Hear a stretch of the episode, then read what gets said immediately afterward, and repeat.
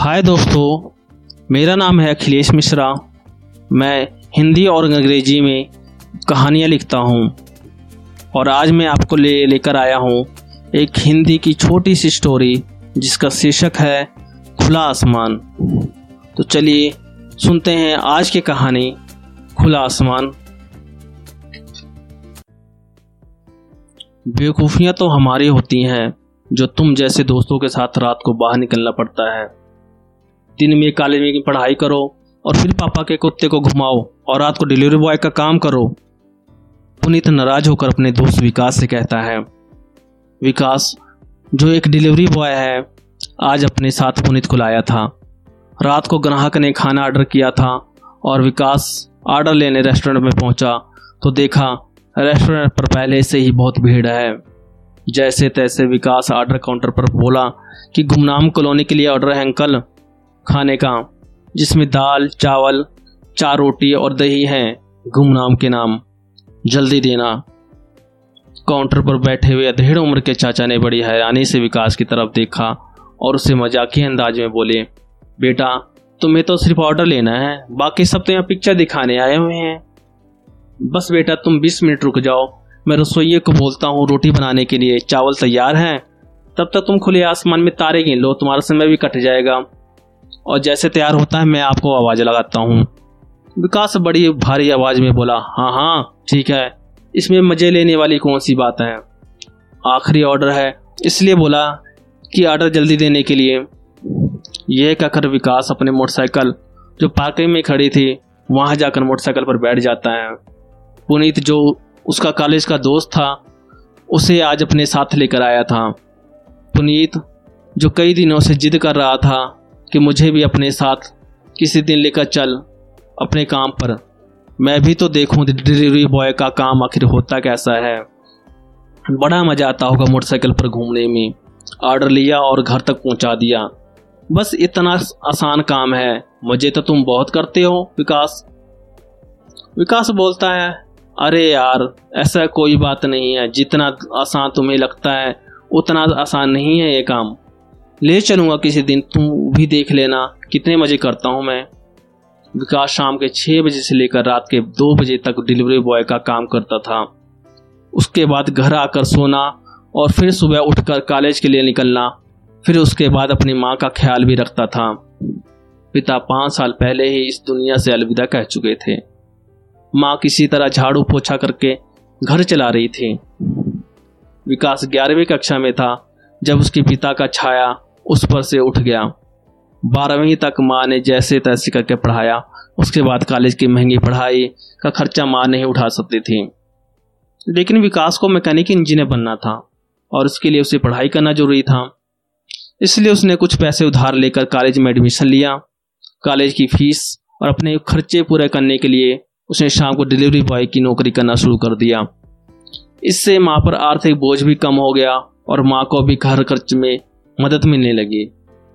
पुनीत जब विकास के साथ जा रहा था, तब वो बहुत ज़्यादा खुश था कि आज वो भी मज़े करेगा, मोटरसाइकिल पर घूमेगा नए नए लोगों से मिलेगा और ऑफ़िस देखा तो वह सक्का बक्का रह गया।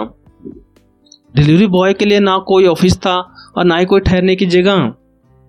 रेस्टोरेंट के बाहर अपनी मोटरसाइकिल पर बैठना होता था, डिलीवरी बैग लेकर, या रेस्टोरेंट के बाहर पेड़ हो या कभी कभी रेस्टोरेंट के बाहर गैलरी में खड़े हो सकते थे। यही था विकास का ऑफ़िस एक डिलीवरी बॉय के काम में ये परेशानियाँ भी होती हैं पुनीत ने ऐसा कभी सोचा नहीं था। मोबाइल में ऑर्डर का हान बजते ही रेस्टोरेंट की ओर भागना पड़ता था और वहाँ से झटपट खाना लेकर घर तक पहुंचाना होता था। वो भी सही समय पर। चाहे ट्रैफ़िक हो, गाड़ी खराब हो जाए, तेल खत्म हो जाए, बारिश हो या घर का पता नहीं मिल रहा हो, इन सबसे परे खाना लेकर समय पर घर पर पहुंचाना होता था। कई बार ऑर्डर वेटिंग में होता तो कई बार ऐसा भी होता कि तीन चार ऑर्डर एक साथ पहुंचाना होता था। पानी पीने का वक्त भी नहीं मिलता था। कई बार ऐसा हुआ कि खाना पहुँचाने में देरी होने पर ग्राहक ही विकास पर चिल्ला उठता और पैसे देने से भी मना कर देता। और वो पैसे भी विकास को अपनी तरफ़ से भरना होता था। विकास ने उसे बताया कि कभी तो ऐसा होता है कि जितना पैसा वो कमाता था, उतने ही पैसों का वो मोटरसाइकिल में पेट्रोल डलवाने में लगा देता था। पुनीत तो सिर्फ़ मोटरसाइकिल पर पीछे ऑर्डर का बैग लेकर बैठता था और विकास मोटरसाइकिल चला रहा होता था। शाम से लेकर डिलीवरी करते करते रात के एक बज चुके थे। एक आखिरी ऑर्डर रह गया था पहुँचाने को। पुनीत और विकास पार्किंग में खुले आसमान के नीचे मोटरसाइकिल पर बैठे हुए रेस्टोरेंट से खाना पैक होने का इंतज़ार कर रहे थे। पुनीत वैसे ही थका हुआ था और ऊपर से 20 मिनट का इंतज़ार। गुस्से में विकास से बोला बेवकूफ़ियाँ तो हमारी ही होती हैं, जो तुम जैसे दोस्तों के साथ रात को बाहर निकलना पड़ता है। दिन में कॉलेज में पढ़ाई करो, फिर पापा के कुत्ते को घुमाओ और रात को डिलीवरी बॉय का काम करो। विकास हँसते हुए कहता है, बस, देख लिया कितने बजे करता हूँ मैं। तुम्हारा एक दिन में मज़े करके हालत खराब हो गया। कल भी आ जाना। इस खुले आसमान के नीचे आलिशान ऑफ़िस में ठहका के साथ हँसते हुए विकास बोला, पुनीत थोड़ा शांत होकर। नहीं दोस्त, मैंने ऐसे मज़े नहीं करने। मैं खुद हैरान और शर्मिंदा हूँ, जो बिना जाने समझे तुम्हारे डिलीवरी बॉय के काम का मज़ाक उड़ाता था। सच में यार, तेरे पास बहुत हिम्मत है, जो अपने पढ़ाई और माँ के खर्च में हाथ बटाने के लिए रात को डिलीवरी बॉय का काम करता है, और मैं हूँ, जो सिर्फ़ बाप के पैसों से पढ़ाई और अपने शौक पूरे करता हूँ। विकास पुनित को देखता है और हँसते हुए कहता है, बस कर पगले, ज़्यादा भावुक मत हो, नहीं तो तू रोने लग जाएगा और फिर मुझे ही तुझे चुप कराना पड़ेगा। और तेरे चुप कराने के चक्कर में मेरा खाना पहुँचाने में देरी हो जाएगी। तभी रेस्टोरेंट वाला आवाज़ लगाते हुए बोलता है, अरे भाई, अगर एक लिए हो तो खाना लेकर जाओ, पैक कर दिया है। विकास पुनित से कहते हैं कि दो मिनट रुको दोस्त, मैं खाना लेकर आता हूँ, फिर खाना गुमनाम कॉलोनी को पहुंचाकर घर को चलते हैं। विकास रेस्टोरेंट में खाना लेने चला जाता है और पुनीत भारी सांस लेकर कुछ सोचता है।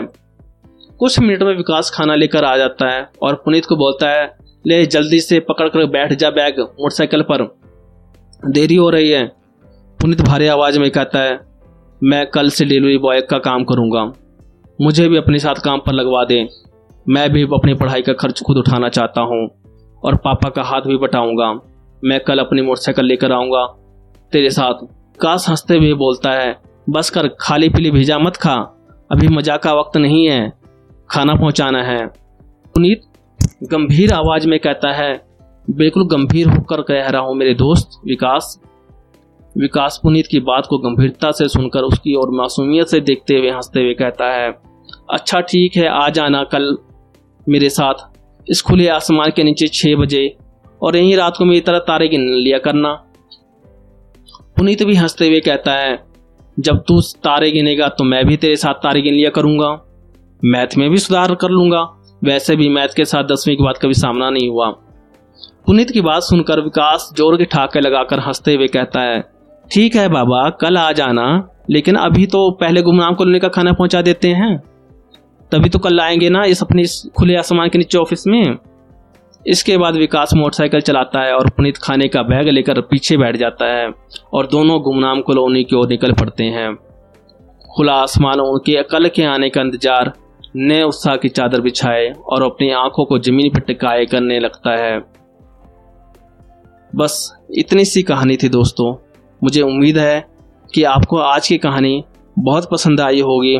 तो मिलते हैं एक नई कहानी के साथ अगले एपिसोड में। तब तक के लिए धन्यवाद। गुड नाइट, शुभरात्रि। अलविदा।